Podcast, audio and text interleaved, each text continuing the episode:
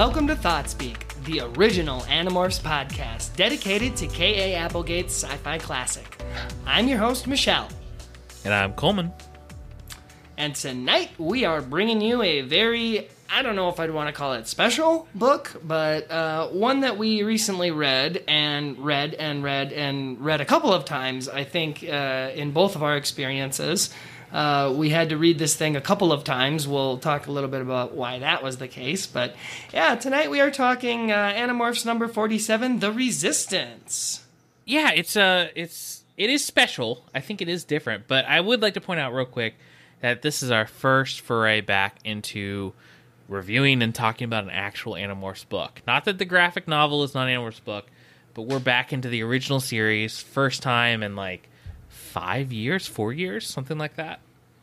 Oh, heck yeah. It's been a little bit of a time gap, uh, not counting our most previous episode, which you should absolutely go listen to if you haven't heard it yet.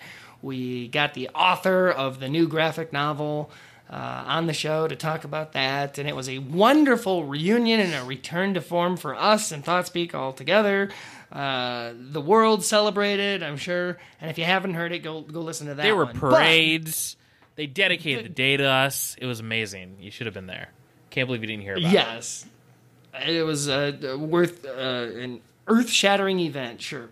Um, so this this episode though is gonna be really cool because it's it's gonna be a new book and a new story to talk about.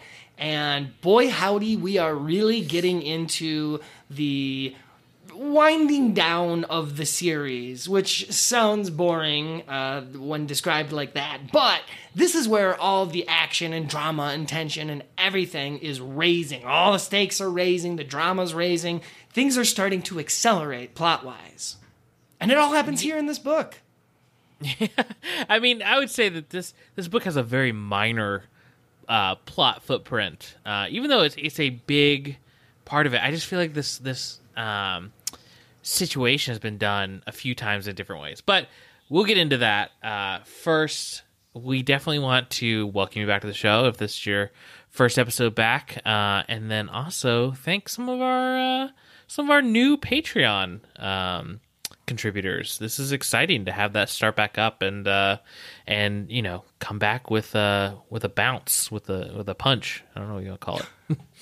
That's right. It's a Patreon tease for sure, and uh, you might be aware that uh, the ThoughtSpeak podcast has and operates a Patreon.com account. And it is just so incredibly useful to us as creators, as showrunners, as producers, as people who want to make you the most professional show possible with the best equipment possible. We want to do all that, and it's our Patreon subscribers. We love them so much, we call them the ThoughtSpeak Auxiliary. And you can actually join and become a member of our auxiliary. It's it's possible. Um, right off the bat, uh, we want to thank our three, count them, three big Patreon supporters currently. We've got Jeff, we've got Ben, and we've got our old friend Andrew. Uh, and this Patreon, as it stands now, is but a mere fragment of what it once was, my dear listeners. Because at our at our height, at our heyday, at our glory day, we had many, many subscribers and, and contributors and a sizable income that really helped us to deliver the show with I want to say consistency, but you know, knowing our past history of of delivering consistently, uh, that's a strong word. Still, the point remains. Please check out our Patreon at patreon.com/slash thoughtspeak. And we we about- we recognize that we need to work to get that back. You know, those people relied on us, and and it, it, to some extent, we dropped the ball in the fact that we walked away from the podcast there for a bit. Um, but we're excited to be back, and I, I really do think um, our lives are in a situation where uh, we're going to be able to put these episodes out regularly and, and kind of figure out what the future of the podcast looks like. Uh, but definitely, we, we need to see that there's still interest in, in people who want to support us because um, podcasting ain't cheap sometimes. So, um, anyway, we appreciate any, any help. Totally. Uh, all help is appreciated. And in fact, we like returning the favor as much as we can wherever we're able. And to that end, uh, stick around for the very end of the episode after we give our reviews. We are going to read a few thoughts and mini reviews from our Patreon supporters. And like I said, if you want your thoughts channeled through my mouth here on the show, you can Spoken. do that too. Channeled is my phrasing. I would just we say can do thoughts that. We spoken. can make that happen. Thoughts spoken. Oh, okay. Like the, like the title of the the podcast. No, yeah, I see what you did there, and I don't, I don't care for it. so that's my that's my spiel. That's our Patreon. Please check it out tonight. I keep saying tonight. You know when it is tonight. I guess that makes sense. But you know, whenever they're listening to it, it's probably not tonight. Anyway, we are talking Animorphs number forty-seven, the Resistance. As I keep mentioning. Uh, we are dissecting the cover currently, and boy howdy, uh, you pointed out that it's almost like a painting sort of style, which is a little bit different from what we've seen in some of these other covers. Well, it's yeah, it's a painting, and it's it's in the style. Some people who read these books might not remember, but before these books, you know, in the I'm mean, '60s, '70s, '80s, you had things like Babysitters Club and uh, you know. Uh, the the kind of mid grade Sweet Valley series High, chapter books, yeah, the chapter books of that time. They The all did Boxcar painting co- yeah, they all did painted covers like this. Um, 90s books and, and Goosebumps and and uh, Animorphs, they were the ones really branching out and trying new styles with how these books looked. But this one specifically, it's like maybe they didn't have the normal guy available and they went back to uh or maybe it's just like an ode to those older style books. I'm not sure. I think I think honestly that I think a lot of the that that media aimed at younger readers uh, utilizes this uh, what I would call photorealistic sort of painting style. Um, I, I think they use that as more or less uh, an appropriate medium, I guess, to you know entice readers. I suppose. Um, it, it doesn't particularly work in this instance though, where Jake just has this like dumb, perplexed look on his face, and he's turning into a beaver. Um, and Which the- also has the- a dumb perplex looks on. I was well, yeah, I was gonna say, which is not the most intelligent looking creature, but the the midway between uh, the morphs um, looks so uh, cringy, I guess. And knowing that these uh, morphs on the covers are not depicted how the morphs would actually take place within the stories, I mean- just makes makes little Beaver Jake look even more ridiculous. the middle trans uh, transformation, like the the direct middle of the of the morph, uh, that one actually looks like that painting in Italy of the woman who uh, tried to repair the old painting of Jesus, and she just ended up smearing it all around. Uh, it's close. Interesting. Well, I think he looks like a guinea pig. He does look like a guinea pig. Uh, and that's about it. And then they chose to they chose to back this. they chose to back this with these just totally regular kind of like sky with clouds, like nothing unusual about it. Kind of pretty actually with some purple in it. Um, but otherwise, it's like not noteworthy. It just makes you sort of think of like a dumb beaver on a sunny day. Well, yeah, and then they were like, you know, they choose a different color for uh, the fonts and stuff, which each Animorph book on the on the front. And this one, I guess they were just like, oh, cool painting with uh, with some clouds. About. Let's go teal. Let's just do a teal on top of this. It's just very all Maybe. over the place. Uh, do you happen to have access to the quote on the on the front cover? what would you do if you lost your mind to a Yeerk? That reeks of 90s PSA material that was like sitting around on somebody's hard drive and you know they replaced they replaced uh, uh like marijuana with a Yeerk. Well, it's just funny because this book series was so big at this point. You know, at the point that this came out, it was this massive series, and they were still doing these front cover quotes, like I don't know, to like trick someone into trying the book out or something. Like it's not. It could be more relevant. Uh, it could be like, oh, in this one, Jake has to make a tough decision, but he's got some help from the past, or something like that. Yeah, right? Yeah. It's, it would be very simple to put a little bit of effort into making a, a quote that entices readers and is relevant to the story held within. But uh-huh. like we said, they, they tend to go with these things that honestly, I think they just had a big list prepared. No, they looked at this painting of of this small child turning into a beaver, and they're like, "No, we got him with that. That's the hook. We don't need to do any more than that." It, it might be. And actually, what you just said perfectly describes how I feel about this inner flap picture because it is literally just like a pretty, pretty beautiful. I'll, I'll give it that uh, scenery, like a landscape photo of a beaver. mean, it kind of looks know, like a its. like a hotel painting. Um, Sure, I I'm like not throw a hanging this thing in my up one of those trees. Throw Yeah. a back there. Throw throw Marco and Cassie in the pond, like wrestling with one of the beavers. Th- there you go. Or you know what? Even I mean, if you would have thrown some tents on that far shore, like some campground tents, Yeah, that would have been more relevant right there. And they could have done like bright yellows and like pinks to really make the colors pop. That'd have been awesome. You know, I, I hear that the the artist for all of the covers and, and the inside covers is doing the rounds on a couple podcasts, and man, I really want to talk to him. I'm just really worried about him listening to past episodes because I, I think these these covers are incredibly iconic. I think they're one of the main reasons these books sold so well. But I just don't know what kind of like marketing directives they were given on some of these inside covers. I never. You know what? I wanna I wanna give the the poor gentleman. I've read a lot of his uh, uh, Q and A's and stuff, and and I think it being the '90s. Um, this this guy, you know, got this job he was pretty excited about or whatever, and did some kooky kind of art, and he had no idea that uh, decades later, the children that were reading this stuff were gonna grow up and like talk about him publicly. So let's approach it with uh, like uh, really happy to have this stuff. Nice work kind of approach, right? But we can still criticize slightly because that's what we do. Yeah. Criticizing Okay. children's books is is what we've built our empire on.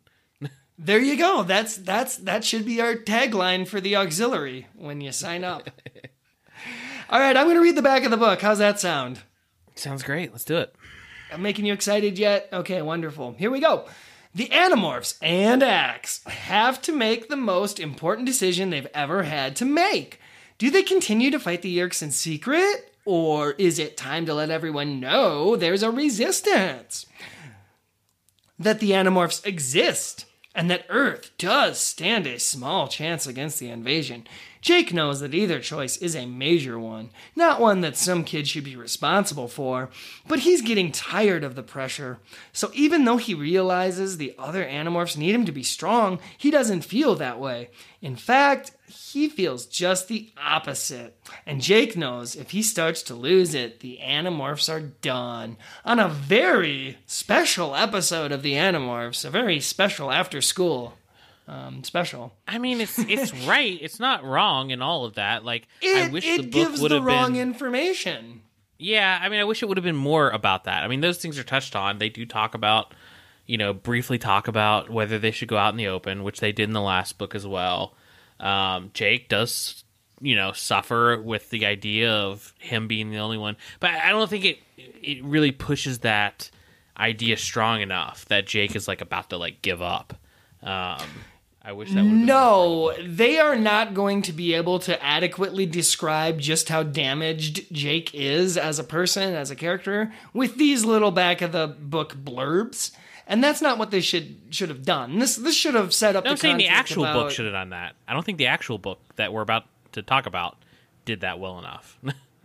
Oh no, I, I agree with you there too. I don't think what we read inside the book uh, is a is an accurate reflection of what this the back of the book statement here is saying, right? yeah. Yeah. So um, a more apt description would have been something about the Free Hork-Bajir colony, which uh, they they just don't even really talk about on the back of this book here. You, No. you don't get that. Pretty I'd say that's the main plot point of this book is the what happens with the Hork-Bajir colony. So Dang, Skippy, and and boy, we're gonna get into that a lot. Uh, so that's that's the whole uh, covers, I guess.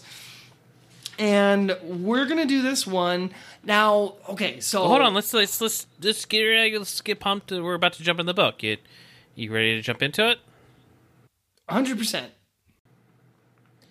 And we are back. I hope you enjoyed uh, that wonderful ad. Who who read that? That was uh, just really sold me on whatever they were selling.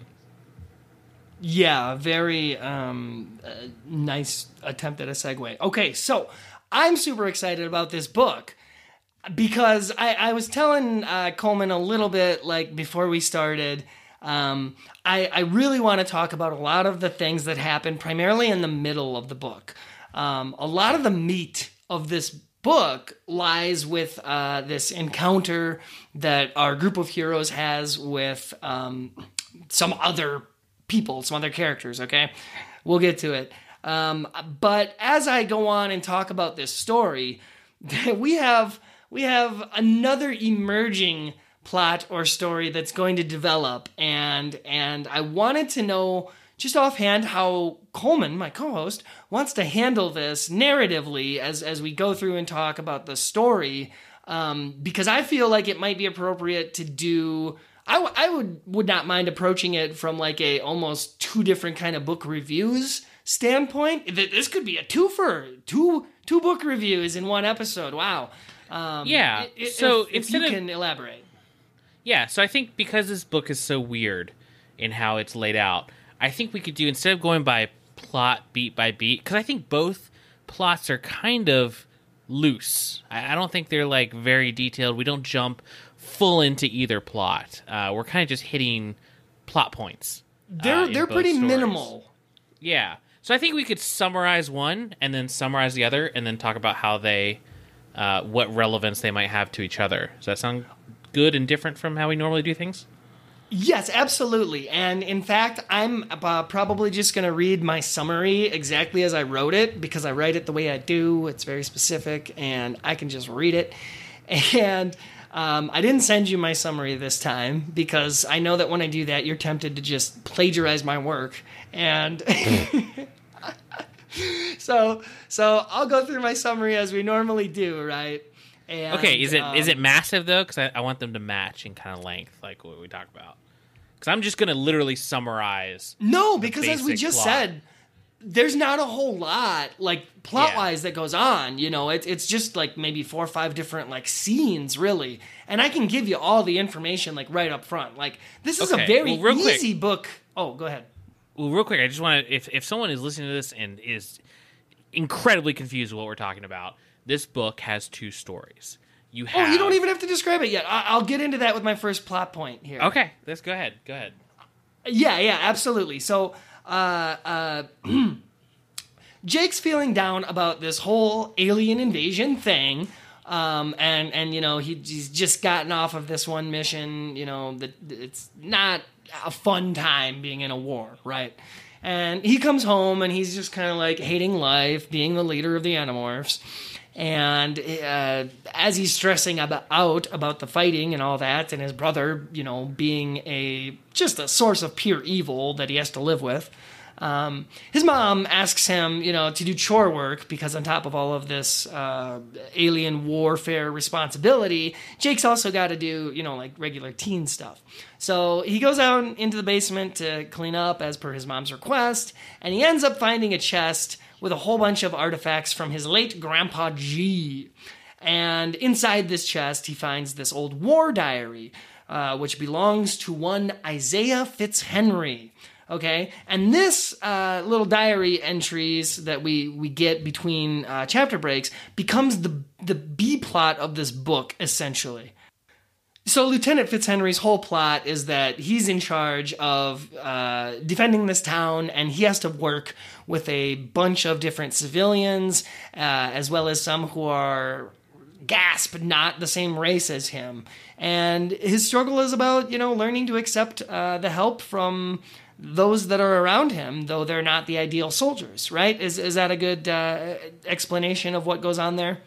Yeah, I'll definitely go into that uh, just very slightly more in depth in my summary. But you can continue on with uh, some crazy tree lizards and their exploits. Oh yeah, you're you're talking about the Hork-Bajir. We're we're gonna get into that and say that word a billion times more. Um, so Jake gets a call from Cassie in the dead of night at four in the morning, and she does something that I really love, and she you know asks him. Um, she tells him this this nonsense. It sounds like nonsense or regular kid speak to uh, anybody who um, would be listening, like Tom, for instance. She says, you know, uh, my friend Toby uh, wanted to ask you or something. I think she likes you. And Jake, of course, understands this as a, a signal to go meet up with Toby, the leader of the Free Hork-Bajir and their, their Hidden Valley Hork-Bajir Ranch, right? So Jake Jake does that. He, he, he morphs and he flies uh, to the Hork-Bajir Valley right away. Um, at this point in time, it's kind of cool to to know that they're working behind the scenes as well with the Chee because they mentioned that they're having the Chee fill in for them during the conflict of this book as well, which is a practice they start doing more and more. And, and I think that's a great idea, utilizing them and taking advantage of what they can do. I mean, they've been doing that throughout the entire series. It's not that's nothing new pretty sporadically. We've been talking a lot, I think, about how the Chee are underutilized. At least that's been my prevailing opinion. They could definitely do a lot more. I, I agree with that. Chee Chronicles, make it happen. K.A. Oh, so good. well, anyway, after Jake arrives at the uh, the Hidden Valley Ranch, um, he he goes. He sees all of his buddies down there. Like the group's assembled. Like this plot is off and running. And after a, a brief little talk with his team and Toby, um, they update him on this situation that's unfolding that is really bad for them and the colony. They're in danger because one of these free Hork-Bajir, uh, they they go on these raids uh, every so often to try and free more of their you know enslaved comrades. Um, and one of these poor free bastards got captured again. And this is basically a death sentence for our team because uh, getting inside of that head means they have access to a lot of information that's really bad for our heroes, yeah? Uh, so this puts the team at odds right away. Jake is uh, the, the calm, collected ha, leader um, who wants, you know, everyone to just leave, abandon, abandon ship, get out of the valley. Like we know the Yeerks are going to be coming very soon, and this is what we need to do. Um, and of course, the Hork-Bajir being stubborn aliens that you know are sick of being uprooted all the time, want to make their stand. So Jake and Toby and the team have a big powwow. They uh, strategize exactly what they're going to do because Jake realizes he can't get them to abandon their valley, so they've got to like try and defend it the best they can. Um, they plan to kind of fight away from the valley and retreat up into the hills as necessary, and in doing so, moving themselves and the Hork-Bajir uh, closer to human civilization. The, the, it's closer towards you know where they all live. Um, so Tobias is is flying around running sky cams like he does, and he reports that there's another snag in the, the whole thing, in that some campers are in the valley currently, and they could potentially be in a lot of danger if they get caught up in this conflict. So they suspect that they're non controllers. They feel like they're confident enough that these are regular civilians, they're people that they can, you know, more or less uh, try to warn, right? So Jake feels mildly more compelled to help them rather than just like outright ignore them and let them be, you know, killed.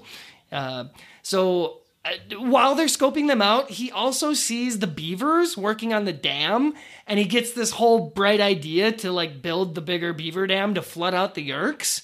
And that's like the whole rest of the plot of the book, right? And that's probably what most people remember, especially because there's the damn beavers on the cover, right? But the far more interesting conflict this book sets up is with these other characters, right? So that's, I, I really want to put a lot more emphasis on talking about them.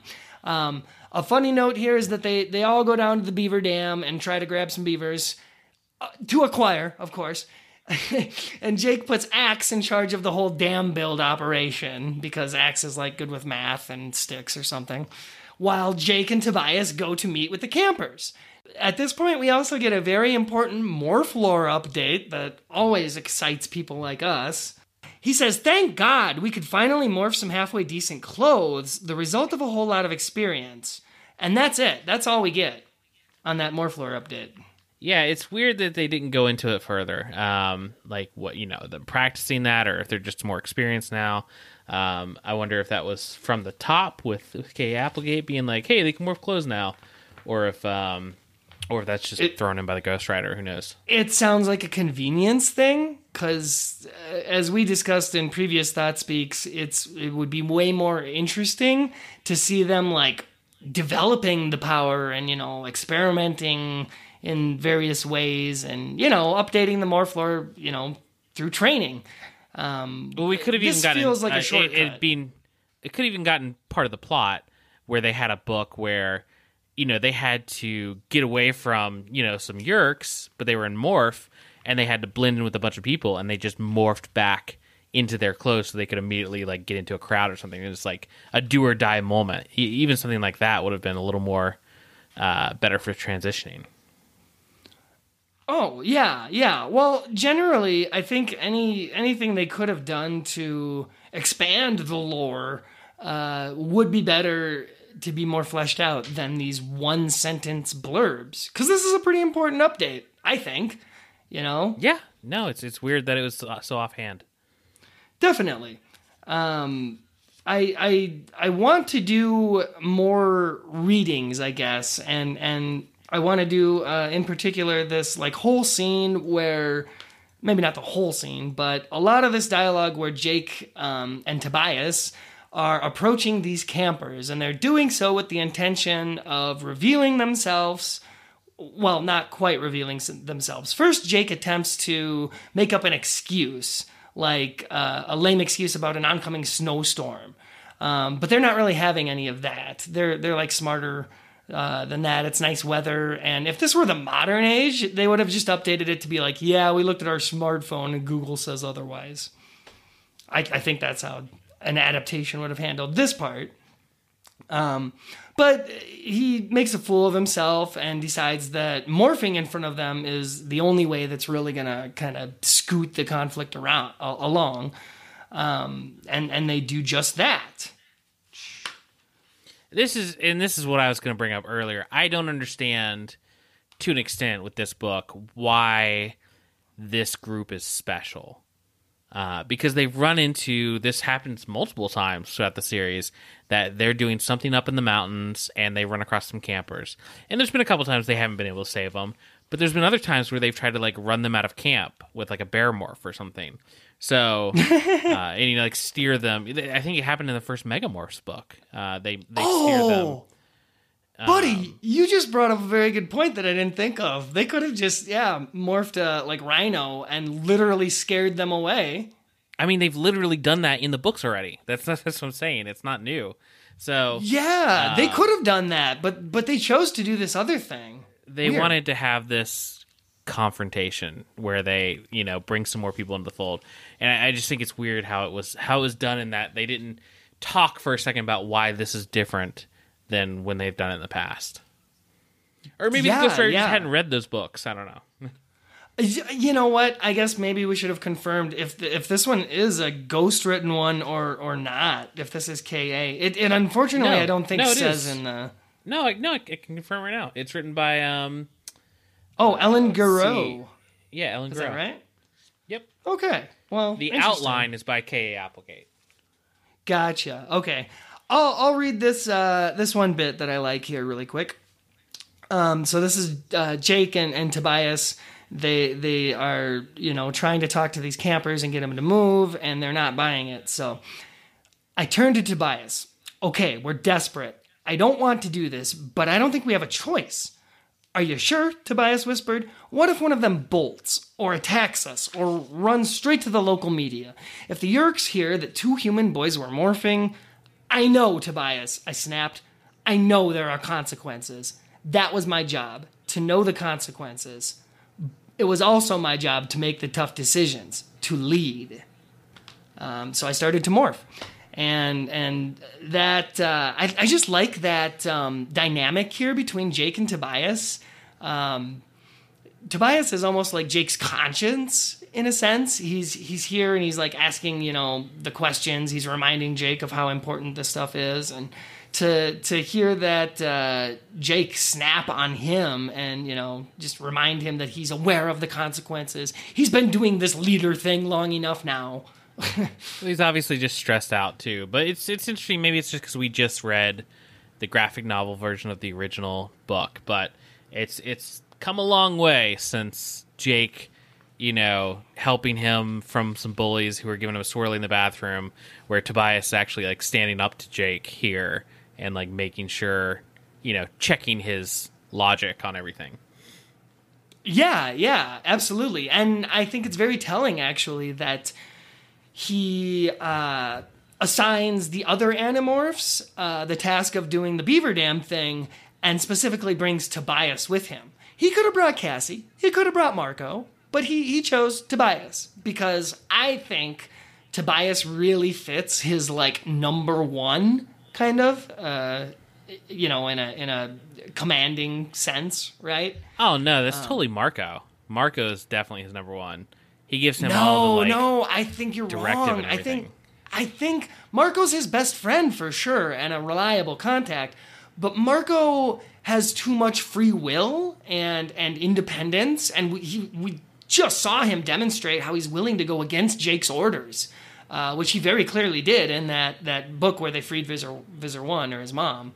Um, that's why Marco's not his real number one because he he just he doesn't take commands quite like Tobias does. Tobias well, is thing. Tobias, utterly dedicated to the cause. Tobias just takes commands though. I mean, I think I think it's that in the past, I think who has Jake trusted the team with more often with their own plans? I think it's Marco. Tobias has always been more of a scout and a, you know, definitely like you said, a conscience. Uh, but I, I don't see Jake relying on Tobias too much without, throughout the series as far as, you know, shouldering the weight of command. uh, no, not not so much in the way of command. Um, yeah, you're right about that. I I think that he knows that Tobias is more or less a much more manipulatable uh, soldier and more reliable. Marco? Sure, I'll, I'll give you that. Definitely reliable. Yeah, well, um, it, it's unless a I bird always, is attacked or caged, and then he goes he goes rogue. I like seeing Jake and Tobias's interactions. I I feel like um, maybe those two don't get enough screen time together. Yeah, it's always Tobias is always paired off with Rachel, and and Jake's always paired off with Mark or Cassie. So you're right; they they should have given them a, a bit more to do throughout the books. Definitely, but uh, moving on. Um, these campers are they they have an obsession with science fiction uh, and Star Trek in particular, and only uh, probably two of these uh, characters are really relevant to this story and to the plot and to what this book is trying to say. And those characters are Emily. She's like the surrogate, you know, teen or child or uh, somebody that that the reader or the team can identify with, right? She's the kid, uh, the overly ambitious kid, in fact, who says things like, "I want to help, and we have to free the Hork-Bajir and crush the Yeerks," right? Very idealistic stuff. And in fact, Tobias even says, uh, "Remind you of anyone, Jake?" And very clearly, clearly referencing how she's similar to Rachel. Um, mm-hmm. So so Emily uh, is there with her brother and her dad, Richard, the other probably important character to the story. And I think they represent uh, these civilians that sort of get caught up in the war efforts. And in these guys' case, they have a severe lack of understanding of what they're getting themselves into in this situation. Uh, when these kids approach them and turn into a Siberian tiger and a hawk, um, their reaction is one that's more of fantasy, right? They they relate it to what they know in sci-fi. Um, they they think they're part of the Federation and uh, that they're I don't know gonna battle with phasers or something. You know, they've they've got a very. I think it went too far into that, where it's just like these guys have no even if even if they're huge Trekkies and all of that. Um, it, it's weird that they focus so much on if aliens were real, they would be exactly like Star Trek. You know. Yeah, yeah, absolutely. And maybe that was done to just really quickly drive the point home that this Richard character is like he's like kind of like Marco's dad. I view him as like this aging, uh, well-to-do kind of dork. Um, he's a father, obviously, and uh, he he's idealistic. I guess he he wants to help when he hears about this grand situation because he thinks it's like this grand noble thing. He doesn't understand the complexities and the realities of war like Jake and Tobias are trying to tell him. Um, Tobias even specifically says, Jake, you're not giving them a real image of what, what's going to happen here. You need to be more graphic. And Jake tries. He tries over and over again to tell these people, look, this is not going to be fun. This is a war. And uh, they accidentally end up recruiting some of these people. Um, who once again have no real scope or scale of what they're doing. They just they're young and idealistic, and they want to get involved in a war. Um, and I think that's a super interesting uh, plot element to to really think about and talk about in terms of like what it means for the characters, uh, and especially as it pertains to their recruitment methods. Because as I was reading it, I kind of started to feel like these are very similar recruitment methods to how the Yeerks bring about, uh, you know, their their uh, volunteer hosts in, into their war efforts. Does that make sense? Yeah, I mean, it was. I don't think it's that manipulative, but it is definitely. Um, uh, they needed bodies, and and they put them on the front lines. Although I didn't, I didn't really think in their situation with what they knew was coming, with the Dracon beams and and bug fighters and everything else. I, I really didn't think um, some campers who haven't been part of the fight, or or even yeah, have a grasp of what they're getting into would have made so much of a difference that that Jake would take this big of a risk. It just seems weird. It seems out of character. Um, and and very just you know trying to push the plot forward into saying something specific without it making a lot of logical sense. yeah, yeah. Uh, they could have certainly dedicated uh, more time to I, I, like Richard and his daughter Emily's uh, side plot here it's just unfortunately more of an example of like a civilian um, who gets caught up in a war that they don't quite, you know, understand the the full scope and scale of. Um, so they they bring these campers back to the Hork-Bajir ranch. I'm going to jump in real quick um, because this you, you, are doing a full on summary, um, which I'm all for. We can go in depth with it because I'm glad there's more to talk about but I, I want to jump over to the side story because it's going to be much more compact of telling what that story is. And I think it'd That's be nice fine. to, just like the book itself, we're jumping in the middle um, to talk about this other story. Um, it's a good spot to do it, it, too. Yeah, if it gives any uh, context to the rest of the book. As we said at the beginning, there's two stories going on here, and they really are parallel throughout the book. You're going every other chapter back and forth. Um, but I think this other story, they're much shorter pieces of the pie uh, and tell a shorter story than the main part of the book with the Hork-Bajir and defending the valley and all that. But basically, uh, it tells the story. You know, Jake's down in his basement reading these notes. Uh, it's it's a journal left behind um, by uh, Isaiah Fitzhenry, and he talks about uh, going to this small town uh, during the Civil War uh, with a handful of men because they've been beaten and and you know they've lost a good chunk of their reserves. Uh, I think they say they're down to like 15 men or something like that. It's uh, it's crazy. And, and in Civil War, that's kind of how things were. Even a large battalion was like 100 or 200 men, um, which doesn't seem that much, but it was in in in the states during that time. Uh, bigger anyway, army than town. I have access to. Yeah, he gets to this town and uh, he gets a um, telegraph from um, another uh, larger general, uh, telling them that they think that the uh, just a, a really mean Confederate soldier battalion. I mean, really disastrous to multiple forts and and battles throughout the way uh, are are coming in on their area, and they think they're going to attack this town, and they're probably way outgunned in just numbers. I mean, the, this battalion that's coming for them, the Confederate soldiers, probably has like 300 men, and um, they start you know, working with the townspeople and with what men they have to try to build up some kind of resistance. Um, what ends up happening, which you mentioned, is that some freed slaves from the South uh, come down from the mountains after observing them setting up these uh, protections and, and, meeting with Isaiah, saying that they want to help, they want to be a part of fighting. And Isaiah is absolutely against this. I mean, he, I don't think they paint him as a abolitionist at all.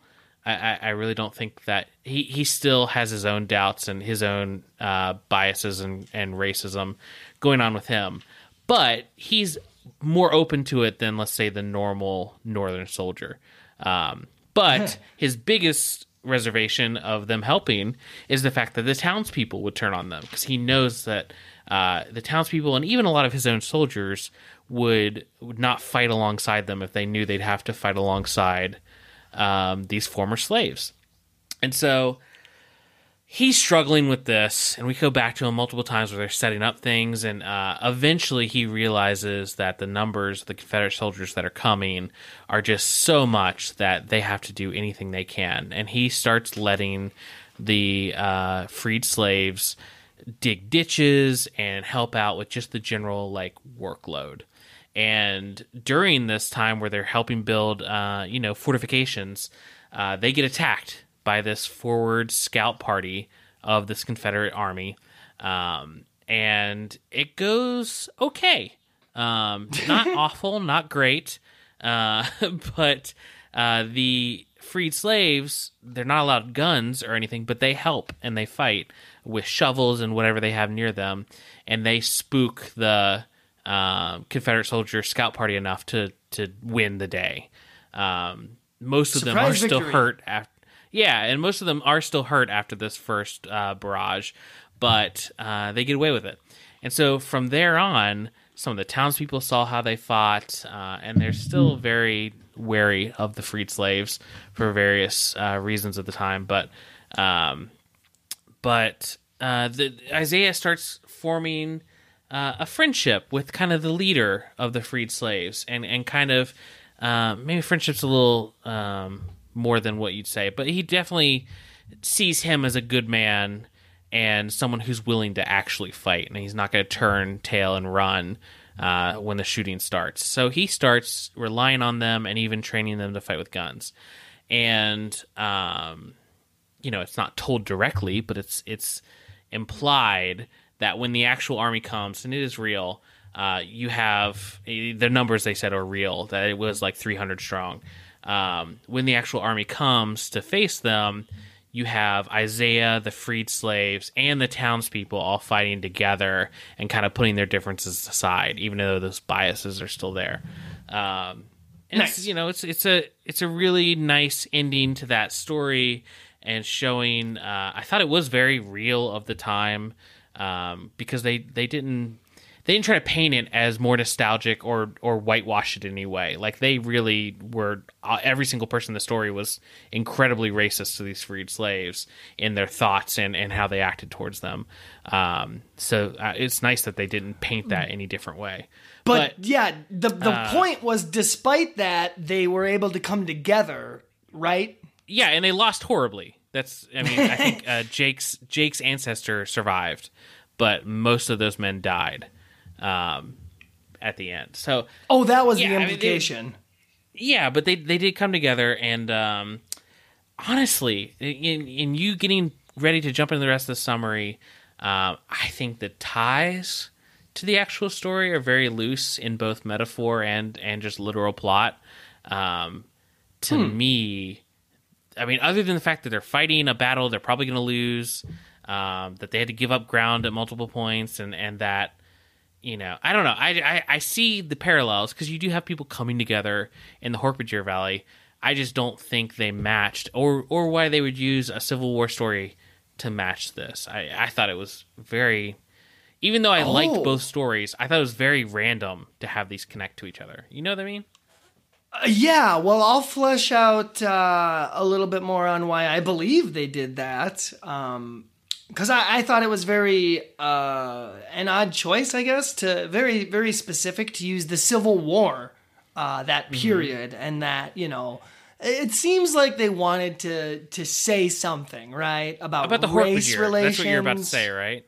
The Hork-Bajir are freed slaves. I mean, that's that's kind of the Yeah, uh, totally. But it's also about you know uh, getting along with uh, people who are different, different races. It's just that this this uh, book uh, has the allegory with uh, space reptiles. You know, so it, it's a little But you harder to didn't take have serious. that.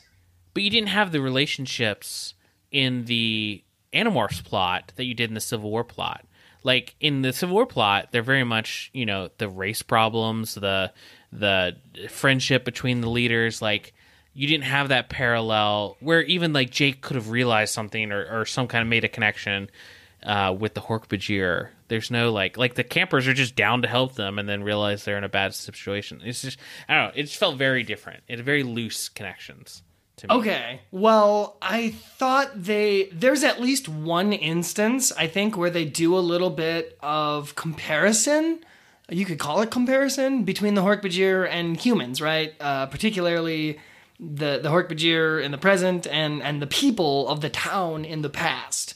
Um, There's one scene where they're just kind of like walking with the Hork-Bajir, and one of them like is carrying a, a baby, and something happens. They trip or something and drop the baby, and then they like you know quickly struggle to pick up the kid and and carry on moving. And and Jake points out like how similar they are to to humans in that way, and you get that little visual of of like yeah, if I you know drop my baby, I'd pick him up real quick. Yeah, So- not super similar though. I don't drop my baby. I don't. Is that just me? Oh well, not everyone's a super dad like you. Except, especially not the the Hork-Bajir and their abysmal Yeah, living babies out of quality. trees and yeah. I So would, I would hope that the the walking razor blade people aren't clumsy. I yeah exactly. I I think they could have given us a, a couple of more um, similarities, I guess. But you know, whatever. It is what it is. Um, that's, that that's basically like the end of that story, though. Uh, uh, it's it's assumed that the Civil War obviously was a battle that was won, or, or a war that was won, but there were many losing battles that made it up, right? yeah, that was the that was the point, I guess, that they were really trying to make. Cool. Well, okay, there's some finality there, I guess.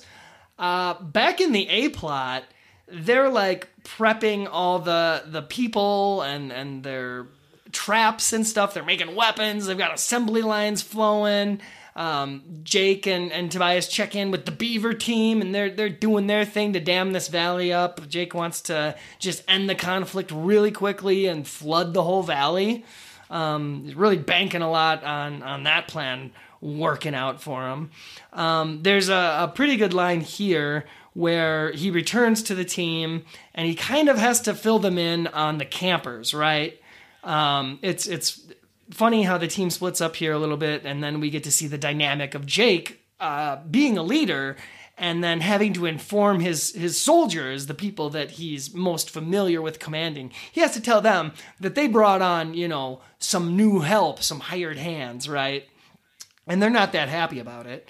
Um, so he says, uh, I landed on the bank and began to demorph. They've been excellent help. Oh, wait a minute. Sorry. This is Cassie talking about beavers. he said, he said, he said, uh, after she talks about beavers, he says, that's great. I said absently. I had to tell them, but suddenly I wish I didn't have to say a word. I, uh, listen, those campers from down the valley want to help the Hork-Bajir. You mean they know, Rachel? Jake, are you nuts? Drastic times call for drastic measures, I said evenly. You used those words at the meeting yesterday. Oh, okay, I did. Thanks for listening.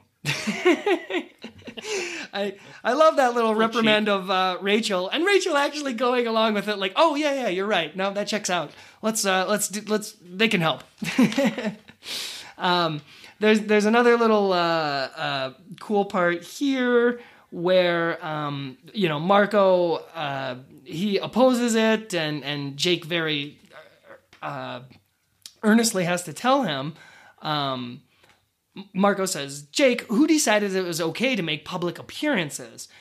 Jake says, Well, you, actually.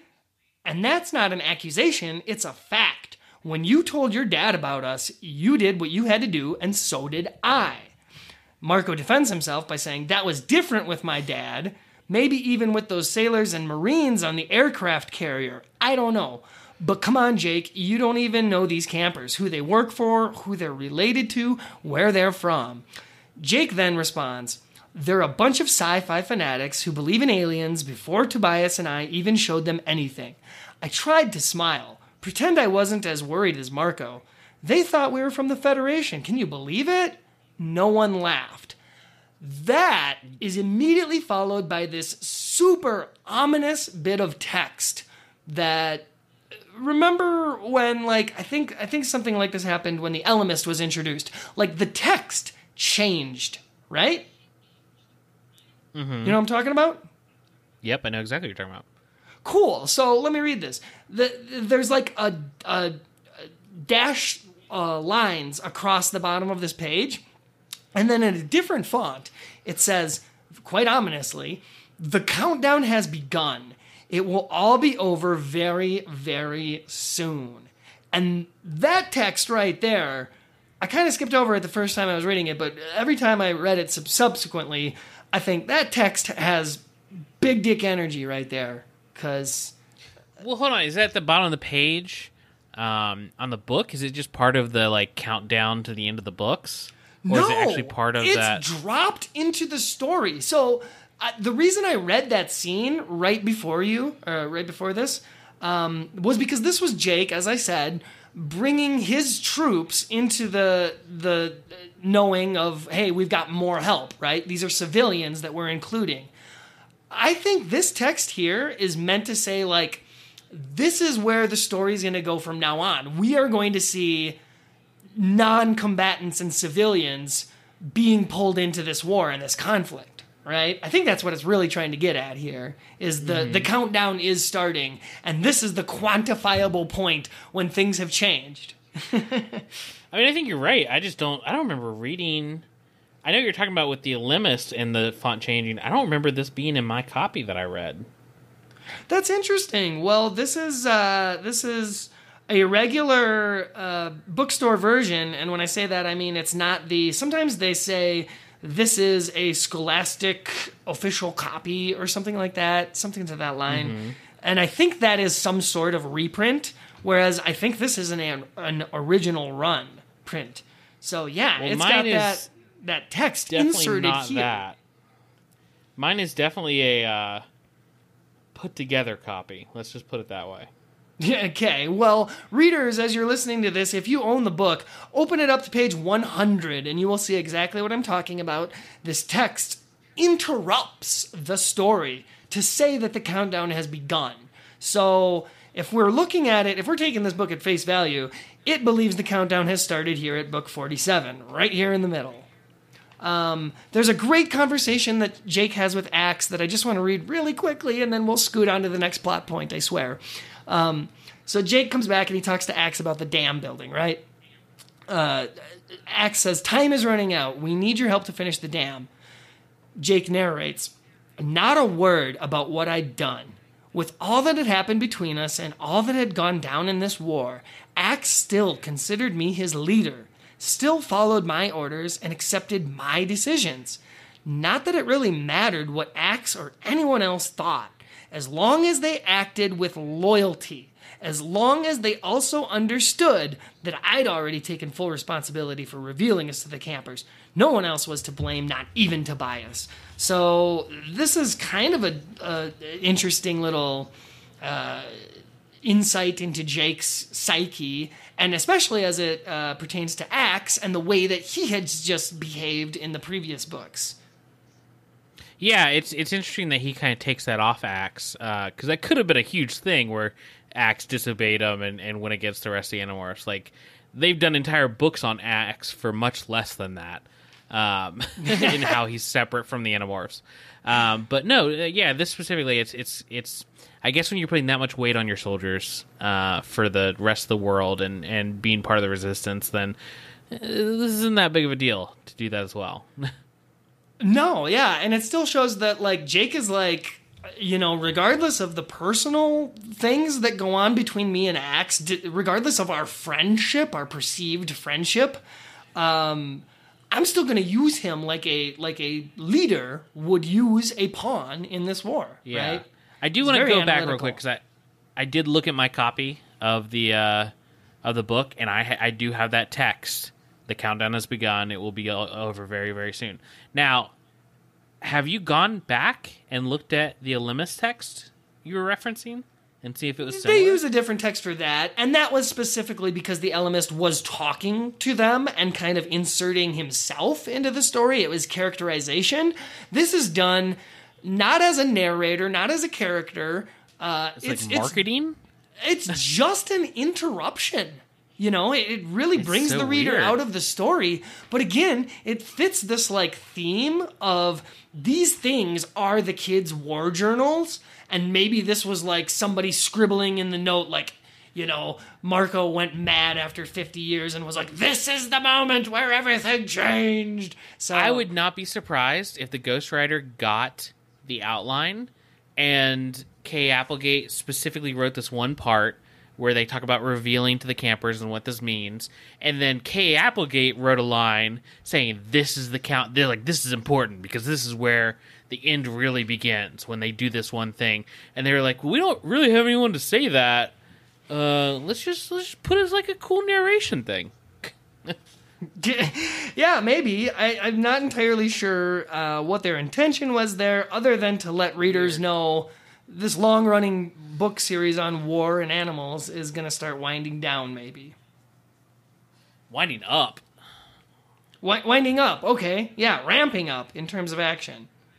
Yeah. Um, So, yeah, uh, real uh, quickly here. Um, they're, they're, You've been saying real quickly for the last hour of the summary. That's because I'm staring at the last paragraph of my summary, and I swear I'm going to start making more points here probably. Um, that they're they. I'm really trying to decide like what is the most important things that I want to read here. So. Uh, I talked about the Ax and Jake stuff. They're they're finishing up this beaver dam and and doing their stuff as Tobias gives word that the massive Yeerk army is on its way. It's way bigger than they expected. It's only like an hour away, so the battle is coming, right? And like you said, they're kind of heightening the tension and drama by cutting back and forth strategically to this B plot. Yeah? Um, kind of like a lot of other books do, except this one is literally a different plot and a different story. Um, so it, it kind of works and it kind of doesn't, right? Um, I want to do a tangent real quick where I would have loved more than than even having this whole Hork-Bajir story if it would have been Jake in the basement reading um, about the Civil War story, like never-ending story style, where he's just like he's got a blanket over him and it's storming outside, and he's just trying to like he's, he's so intensely into the story, and then the B plot would be that uh, that his brother actually came home and is like really close to discovering something in his room that would like reveal him as an animorph. But Jake's just down the basement, so engrossed in this Civil War story. Like I don't know, that would have that would have been more tied in than how random this Hork-Bajir uh, Valley plot is. The Civil War stuff. I don't know. That's what I would. have I would have loved to see never ending story uh, and Animorphs. the Animorphs version. Well, they could have done a lot uh, more interesting things, I think, with a lot of these concepts. Uh, but um, I, I, just kind of want to talk about uh, the character of Richard right here, and and this is basically our last moment with Richard. Uh, as soon as the the battle begins, Richard has this like moment of clarity after speaking with Jake very briefly. Um, and I'm going to read it to you very quickly. Well, just to paint this battle too, one thing you haven't mentioned is the fact that they don't have any like Dracon beams or anything like that. Like the Animorphs have their morphs, obviously, but all the humans and the Hork-Bajir have like bows and arrows and sticks. Like that's what they're fighting with. Yeah, they're they're literally sharpening spears to throw. Um, so uh, they're they're preparing for this battle. You know, they've sounded the the horn of war essentially, and Richard, like I said, has a moment of clarity. Uh, Richard walked over to me, still wearing his bright yellow vest, his face clean. When you say killed, he asked quietly, you mean killed as in stunned or captured, right? Unfortunately, Mr. Carpenter, I mean killed as in dead. Richard's eyes widened, and I knew it was the first phase of panic. Um, so he goes on to say, Oh my God, um, I didn't realize. I've seen enough. We're going home. Lewis, Emily, get down from there. His kids, Richard's kids, are, you know, they got war paint smeared on their face and they're holding little makeshift spears and they're hiding in the trees. And Richard has suddenly realized what a bad decision he's made as a father. that he has put his kids in this danger. And now he's like bargaining with them. He's like, come down out of the trees. We got to get out of here right now, or I'm taking away your internet privileges, right? Um, and sadly, it's too late for him. Uh, so he goes running off like into the into the trees like by himself. He abandons his kids. It's kind of sad. Yeah, just like worst father ever. I mean, just he, awful. He he he really doesn't make the right decisions, and I I can go back and pinpoint like why and what just by reading what he simply said when when they signed on. Um, he says um, he says his kids are going yeah let's help the good guys. Let's help the aliens. Wait richard cried your mother would have a fit. Uh, lewis grabbed his dad's arm. Real aliens dad. Uh, richard looked down at his son's glowing face you're right kid he declared it's a once in a lifetime chance we'll join in your fight right? So you can see that like naive idealism. He wants to please his kids. He wants to join in the war but he hasn't really realized what it's going to mean. And here he has that moment. And uh, honestly, what he should have done, what him and those campers should have done, is the adults should have sent an adult representative with all of the kids back home, got out of there, fleed, and maybe two of those adults could have, you know, stuck around to help with the war stuff if they felt like it. But really, they all should have fled. There were civilians. They shouldn't have gotten involved. They didn't understand the scope of the, the war, and they ultimately became casualties, civilian casualties. This, that's what this yeah, book is about. It's about civilian casualties, Coleman. It is, but I mean, kind of. I really I know. Don't. I know, buddy. I know I'm stretching here because I've read this book like eight times now. No, I'm saying the book is stretching. Oh, oh, absolutely. Look, the first time I read this, uh, uh like what, two, three years ago now, um, because of our hi- hiatus, I didn't have a whole lot to say on this. I could have very quickly gone through this whole plot and read my summary and been like, here's what happens. But the more I read it, the more I thought about this particular conflict and these characters. And I think everything that happens at the beginning of the book and everything that happens kind of here at the end, which we're about to describe this battle scene, um, you can certainly talk about it in as much detail as you care to. But we know how these battle scenes go, right? Like the fighting starts, and Animorphs is so good always at representing realistic hand to hand combat and, and animal warfare, let's call it. yeah, no, I mean, yeah, I agree with you. okay, so and then another like new thing this book kind of throws at us are these blue band Hork-Bajir uh, class of elite soldiers. That these are the ones that like specifically uh, guard Visser One now or something, right? They're they're his elite squadron. Yeah, and this is the first instance of them being brought up because we saw some I elite so. soldiers on on their ships a couple times, and, and specifically when Visser One comes, but I don't think they were named Blue Band before. I'm, I couldn't I couldn't speak to it. I think I saw a comment somewhere. Um, somebody They definitely used talking them a ton about this and said this. that. Yeah, somebody used it a ton specifically said, and I'm sorry I don't have the quote in front of me, but they said this is where the dependence on uh, Blue Band Hork-Bajir specifying that means that they're like insanely strong or skilled, right?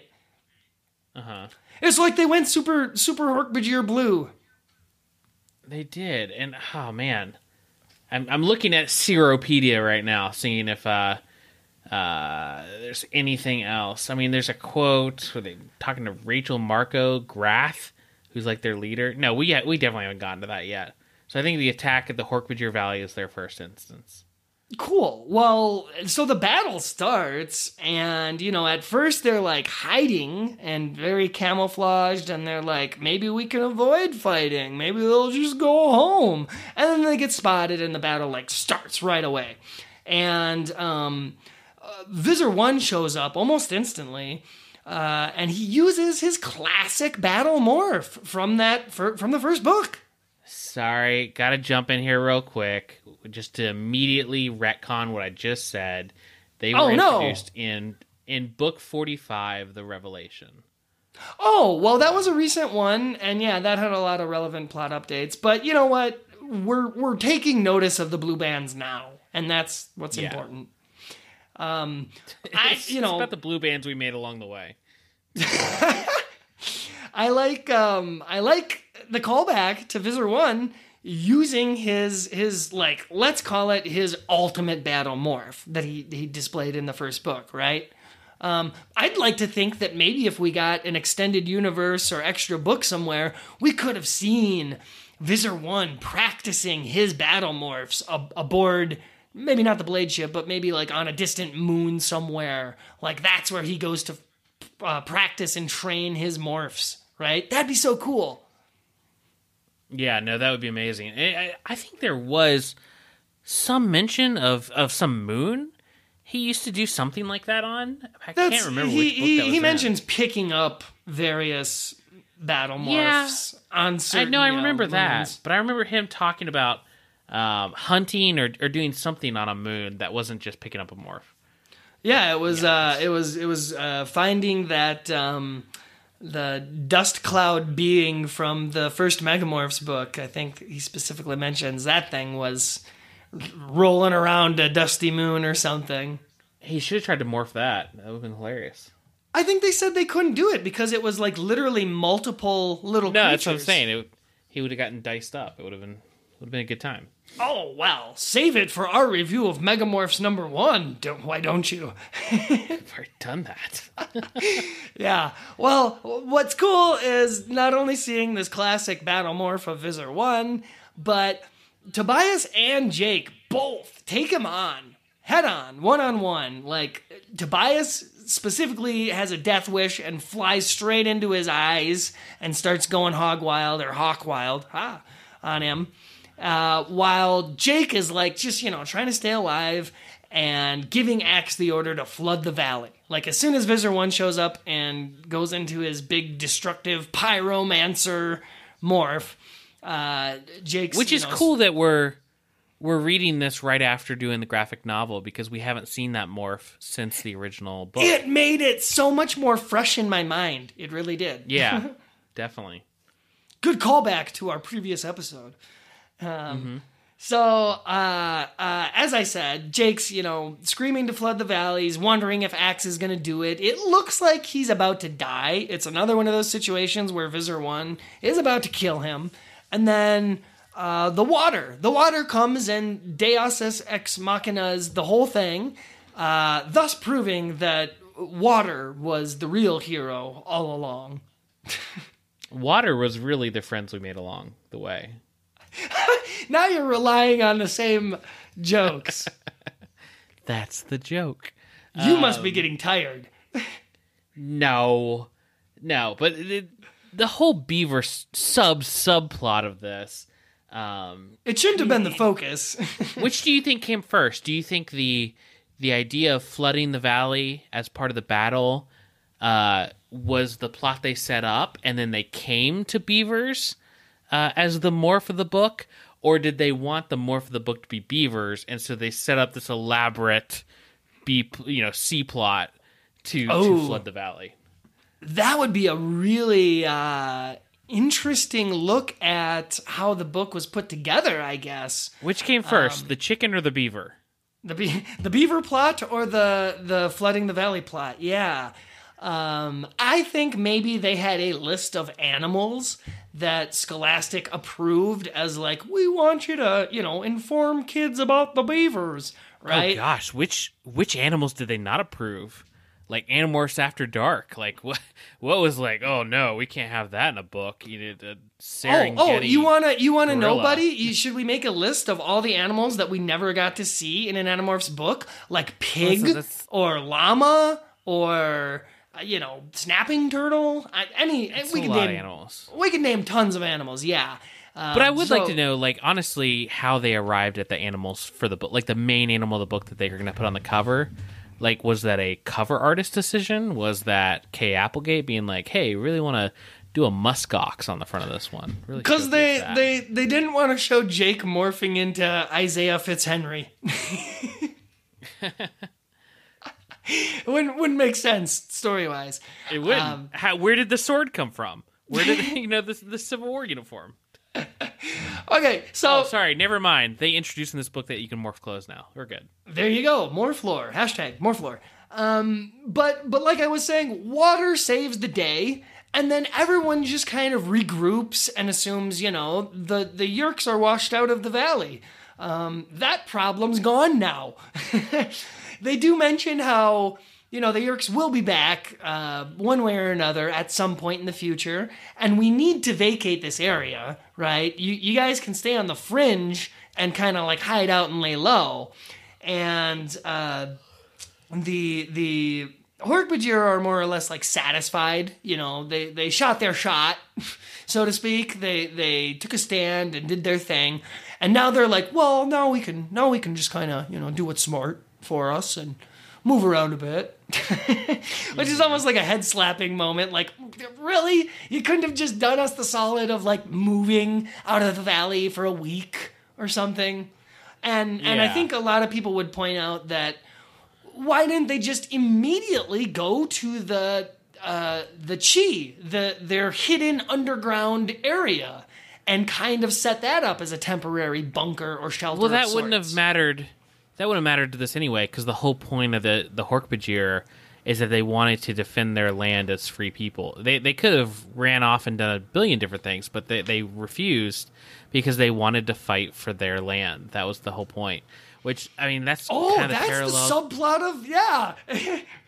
Well, no, no. So it's it's kind of a parallel to the townspeople of the of the B plot. Yeah. Um, but not even that. It's almost like they added the townspeople because they realized that this uh, story of racial division didn't have a tie to the Hork-Bajir Valley story. Well, so they added maybe the townspeople to be like, "Oh, we're fighting for our land." Yes, it, it was very muddled for sure. They could have driven up, like I said, the differences between, you know, accepting a group of people and accepting a group of space aliens, but they didn't quite hammer that specific point home hard enough. what would have been great is if I, I don't know how they would have done this with the uh, racial tension of the time, but with the Civil War plot, if the freed slaves were going to be offered like land in this town if they helped fight or something like that. Oh, that, would have been, a that would have been a, a good wrap up for that story if we thought you know they all died in it- the conflict, but then we get one more chapter saying how they yeah moved into the town and integrated. but it, yeah, and it would have ti- it would have tied it to the Hork-Bajir Valley where they were actually fighting for their own land. Oh, I like that. Let's rewrite this whole book. Let's rewrite the whole series. okay. Um, so we're basically at the end of the, the book. I just want to uh, wrap things up here plot wise. Um, basically, when when they're all regrouping, Jake and, and Toby and, and the whole team, Tobias has to inform Jake that Richard died. Right, that's where we find out. You know, he, he's he's dead and gone, and his kids. Tobias specifically says, um, they're Emily and and Lewis lost their father. That that was like the result of this conflict. And I think that kind of speaks towards like what was really achieved in this whole conflict. Um, because you could look at it as like like we were saying they wanted to take a stand and fight as free uh, peoples right? Um, really all that means though is that they're opening themselves up to more potential civilian casualties.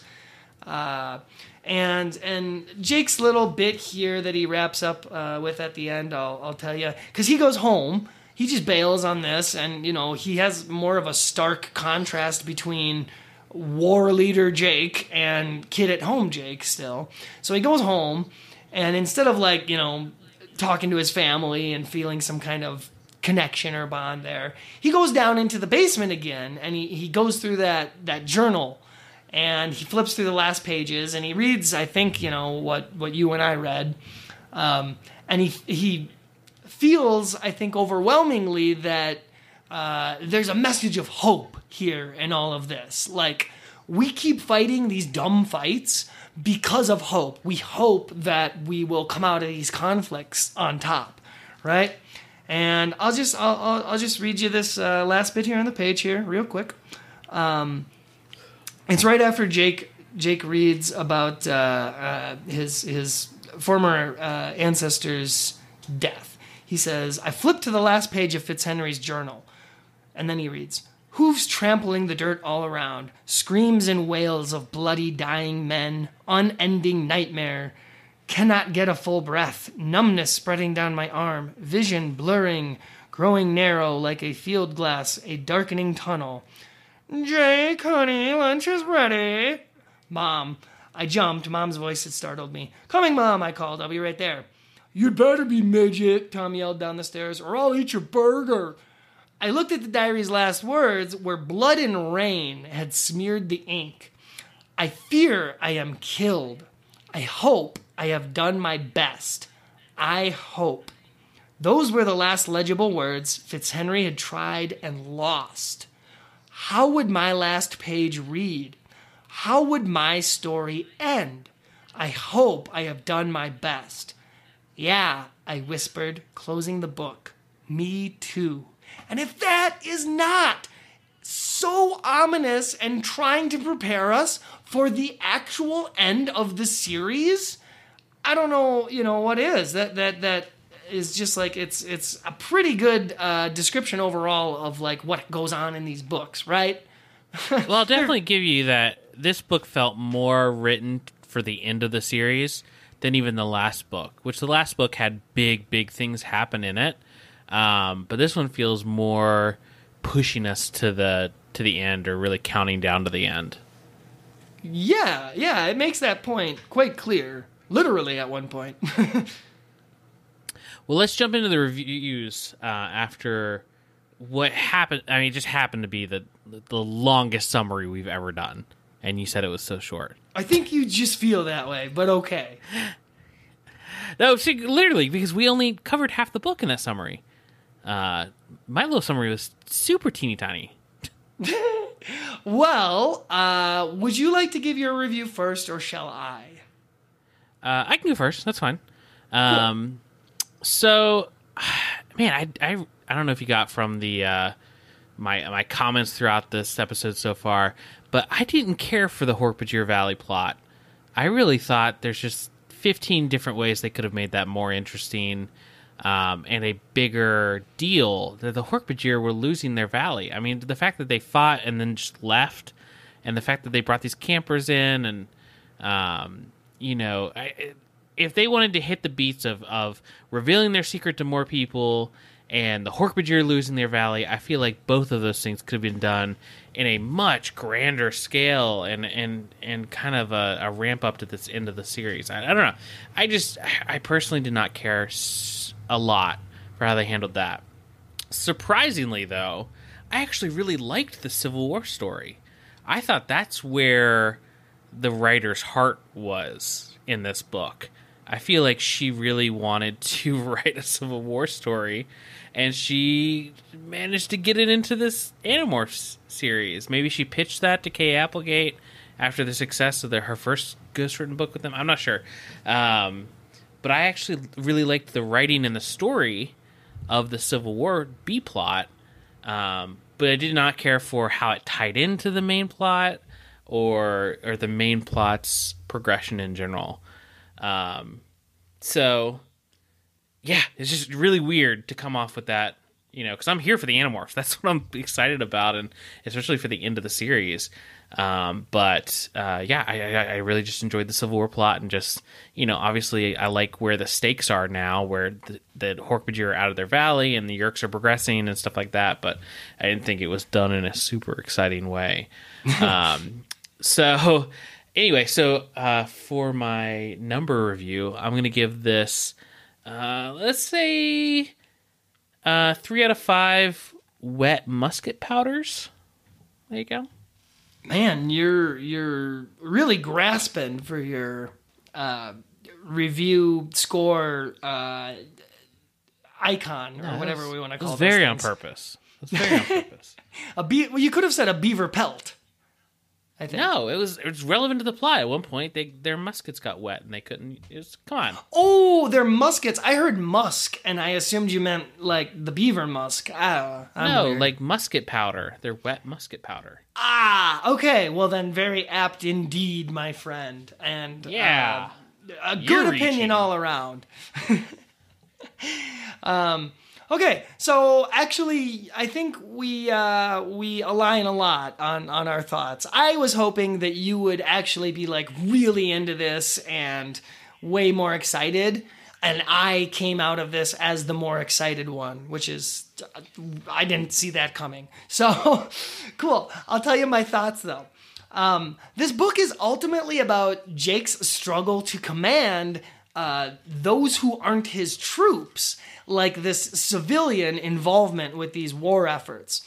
Um, and one of the civilians even dies, having joined the war efforts, but ultimately not fully understanding the situation and becoming a civilian casualty. I thought that was a super interesting concept that is kind of, sort of, uh, not fully fleshed out and well done here. It could have been done so much better.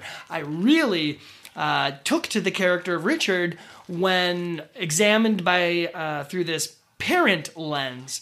Like knowing that, oh my God, this guy's a dad with his kids, and he's going to include them in the war. He's not getting them out of there. That hooked me as a parent, right? Uh, I'm just weird like that. I pay attention to the, like those kind of relationship deals. Um, so this is also a book that's kind of important, somewhat, because of the Morphlore update and because it moves the Free Hork-Bajir closer to interacting with humans and the rest of civilized society and just being known by humans and humanity in general. So it, it also kind of flounders in this whole comparison between uh, human and Hork-Bajir and everything that we have in common. I feel like it kind of ham fisted, uh, sort of comparing us. Um, I, I, I have a question, and actually, I'll pose this after my review. Or no, I'll pose it right now. You don't have to answer it. It can be a rhetorical one. but do you think that uh, things would have been different had Jake decided to give these people the morphing power? I know they probably didn't have the time to run back to Cassie's barn or wherever and get the morphing cube, and they didn't want to even open up that option for debate. But they could have armed their troops a little bit better in this situation. That that could be a whole discussion on its own.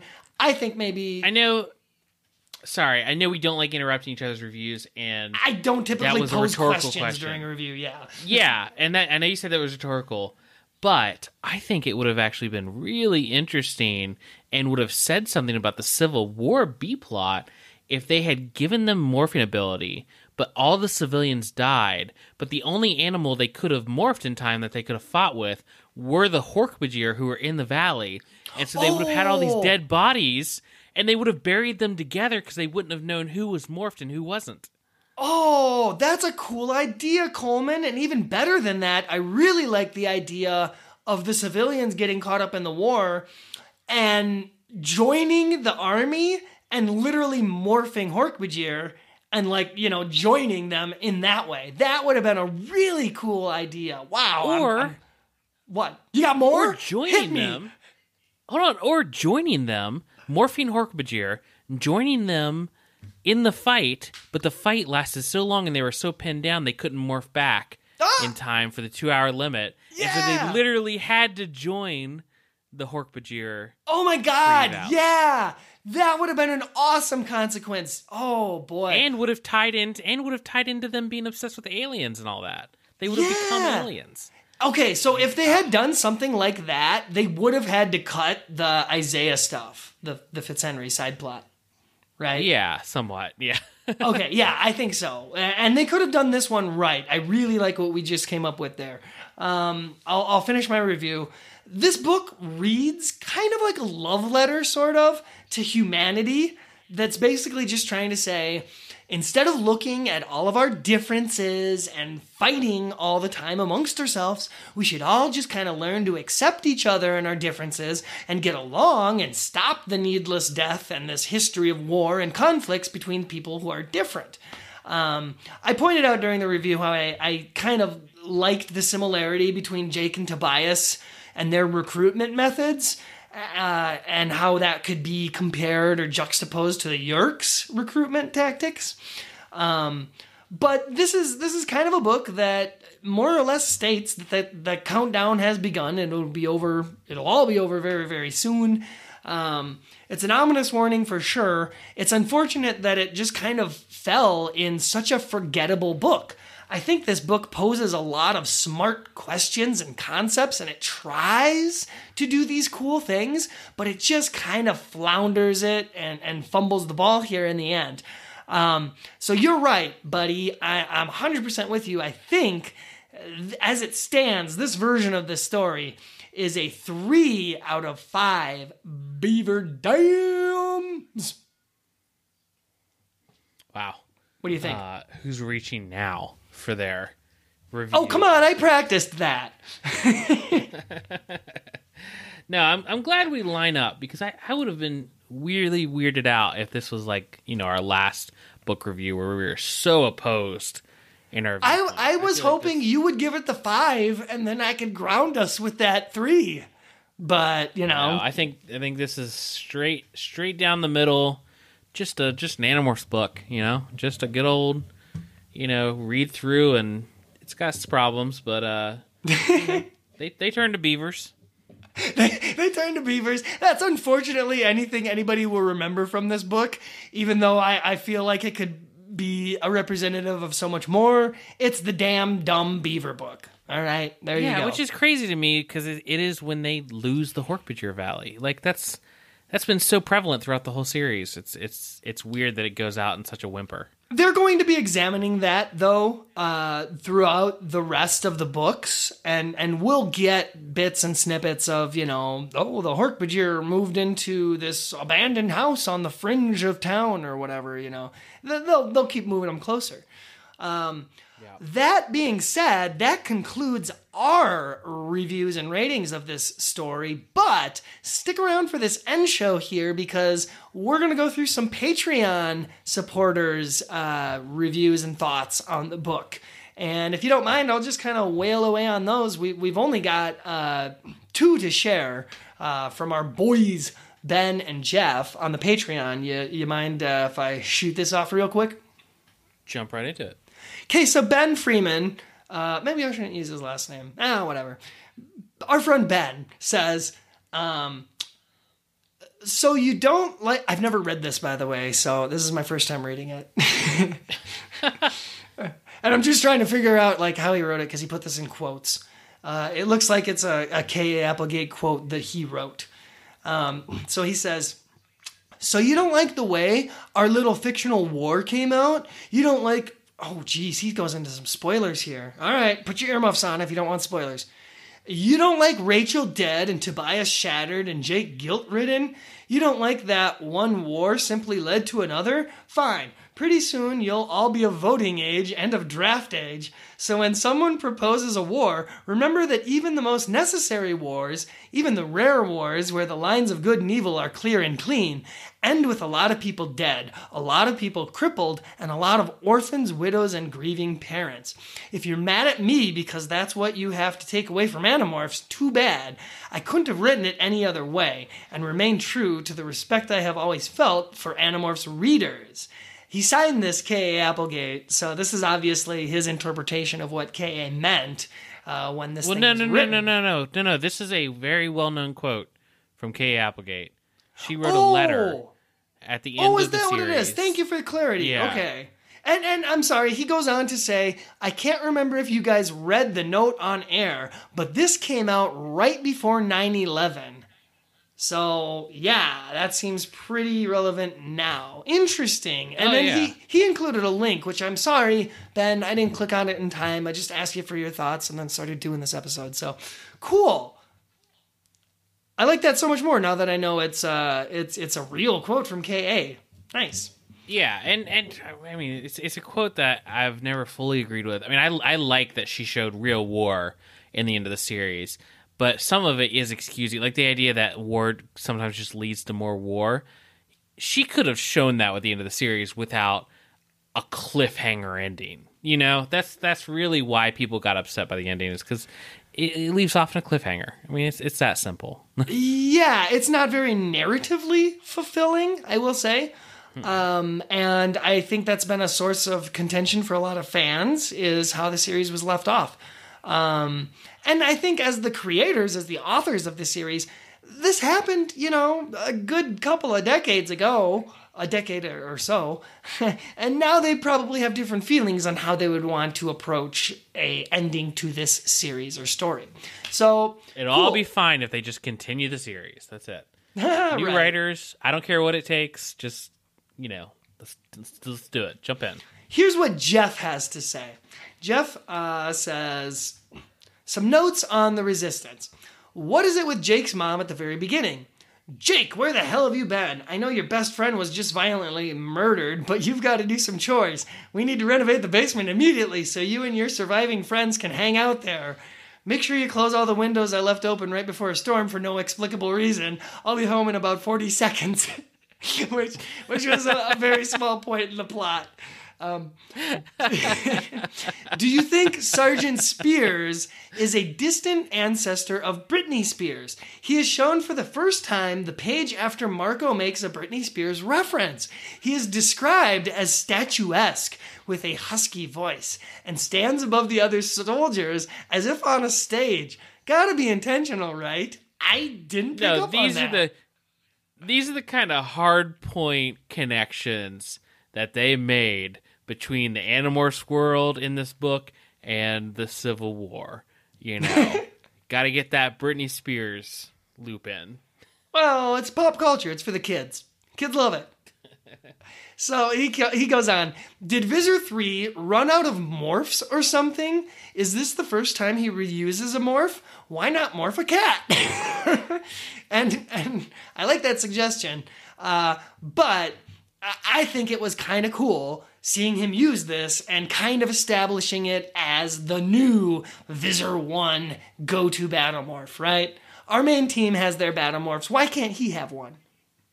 Yeah, I mean, Visser Visser 3's morphs have always been kind of all over the place, and I feel like sometimes they've been like variations of themselves. Like he has other morphs that are like multi-headed and stuff. Um, the the two that really stand out to me are this one and the one he used in David's room in book twenty, where it was like a pile driver with like traffic cones for hands that he like shot out and like was destroying walls with. For some reason, those are the two I remember the most. I don't remember that one now that you're talking about it. Yeah, but he doesn't have like all his morphs are kind of kind of random. Um, so I like that they brought this one back. I think it's cool that it establishes more. Yeah, they're oddly situational, aren't they? Yeah, just a giant. Fight. I mean, has he ever brought the morph back that he ate um, Elfangor with? Uh, Have we ever seen that one again? Well, I kind of thought that that was this one. He ate Elfangor with it, and then he No, also used it that at one was end. a big mouth. That one was like a big mouth. It was almost like a giant Taxxon almost or something. Whereas this is the one he used in the Yeerk pool when he was shooting fireballs at everybody. Oh, I'll have to go back and look at the graphic novel to see if the, the what the real you know differences are between those. Because I was under the impression Yeah. they were the same. Oopsie. No, I don't think so. Thank you, Chris Grind, for having a uh, visual reference we can now go back to and check. Yeah, when when we're Friend, friend of the show, Chris Grind, friend, friend of the show. Hashtag friend of the show, Chris Grind.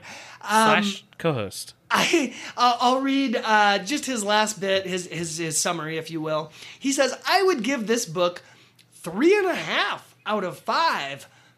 Thoop, ah, twos. That's that was his thing. Uh, I enjoyed how the narrative was split between Jake and Fitzhenry, and I enjoyed the parallels demonstrated between their lives. I also enjoyed the run-in with the Trekkie Trek."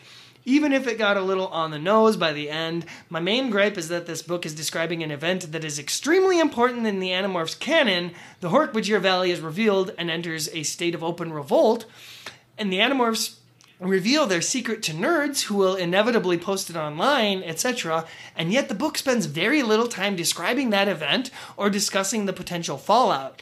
I wish the Fitzhenry diary had been used in a filler book instead.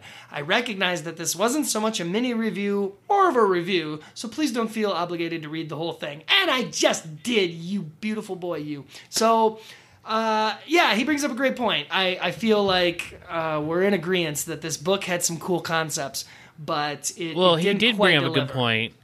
He did bring up a good point until he used a half review, which is a restricted, uh, you know, usage on this podcast. We don't do half reviews. Okay, Our, but it'd I would chaos around here. I would just say that I would add, add an asterisk to that, and and for all intents and purposes, we call this a three book. But the the point five denotes that there is something just a little extra special about this Okay. one. It could have been. Michelle, so if Maybe. you, if we allowed point fives We're uh, not in this We're podcast, not. I'm not. I know arguing we're not. for We're not. them. We're not. We're not. We're not doing them. But I'm saying if we did do point fives for this book, would you do a three point five or a two point five? Oh, a three point five. I think I think it's it adds to it what it could have had, right? Even if it's not there, it could have had. I would have. If we did point fives, I would have done a two point five. It would have to been a different book, like like we're saying, cut out that Fitzhenry plot and focus more on the the meat of the story being the recruitment of these new uh, cadets to the war. Sure. Like that's interesting. Okay. So uh, that that's the thoughts of our Patreon supporters. Uh, I really want to read more of these things in future shows, so please sign up for the Patreon and continue to interact with us in that capacity. And we're going to have so much more fun. Um, so that's our review here of Animorphs number 47, The Resistance. What did you guys think? Is this book as forgettable as we're saying it is? Uh, do you see the hidden potential? Um, what other kinds of stories would you like to see pop out of these concepts? Hit us with a with a hashtag I want that book. You know, that's what we want to hear. That's what we want to interact with you guys, and that's what we want to talk about with the the remainder of this podcast. As I say, we're entering the top ten. This is ten. Like next one's nine. We're we're going down. It's countable. It's quantifiable. Unfortunately, the next one uh, isn't relevant to the end of the series whatsoever. Um, I'm actually looking forward to reading it again. No, we always talk about the next book on at the end the I don't. I don't have it in Uh, front of me. I don't know what it is. Well, it is. Uh, it's going to be book number forty-eight, "The Return," uh, Oh, which is yeah! the return of David, which we talked about Oh, in our in our return. Awesome. Well, okay. Now that you mentioned that, I'm excited because I recall. Uh, oh, well, I don't want to spoil it here, but I had feelings on this book. I I'm just gonna say I liked this book, but I know a lot of people hate it. So it's gonna be an interesting episode to reread it and see. Oh, okay, fine. Then I'll just say that I was one that hated it. Okay. I hope my feelings change. I, I, I really do. I want to have some really good discussion on how it's handled because this is such an important character. And if you didn't know that David returned, yeah, there's a book on it, and we're about to talk about it next time on ThoughtSpeak. Well, that's all we got for this week. Uh, please check out our Patreon at patreon.com slash thoughtspeakcast. Uh, also, jump onto iTunes or whatever podcast player you use and leave us a review. If you don't feel like uh, supporting us financially, or if you're not able to do that, that's totally fine. But leaving us a review uh, on whatever player you listen to or on iTunes really helps out the show and gets us into more ears. Uh, you can also check us out on Reddit at our Animorphs. We tend to post on there and chat on there a little bit, or on Twitter at Morphcast, uh, where we talk quite a bit. And we also have a Facebook group if you want to check us out there. Just facebook.com slash thoughtspeak. Anyway, we will see you next week. And by next week, I mean whenever the next podcast comes out. so look forward to that then. Sounds good. Well, until then, I am your host, Michelle. And I'm Coleman, and we'll see you next time.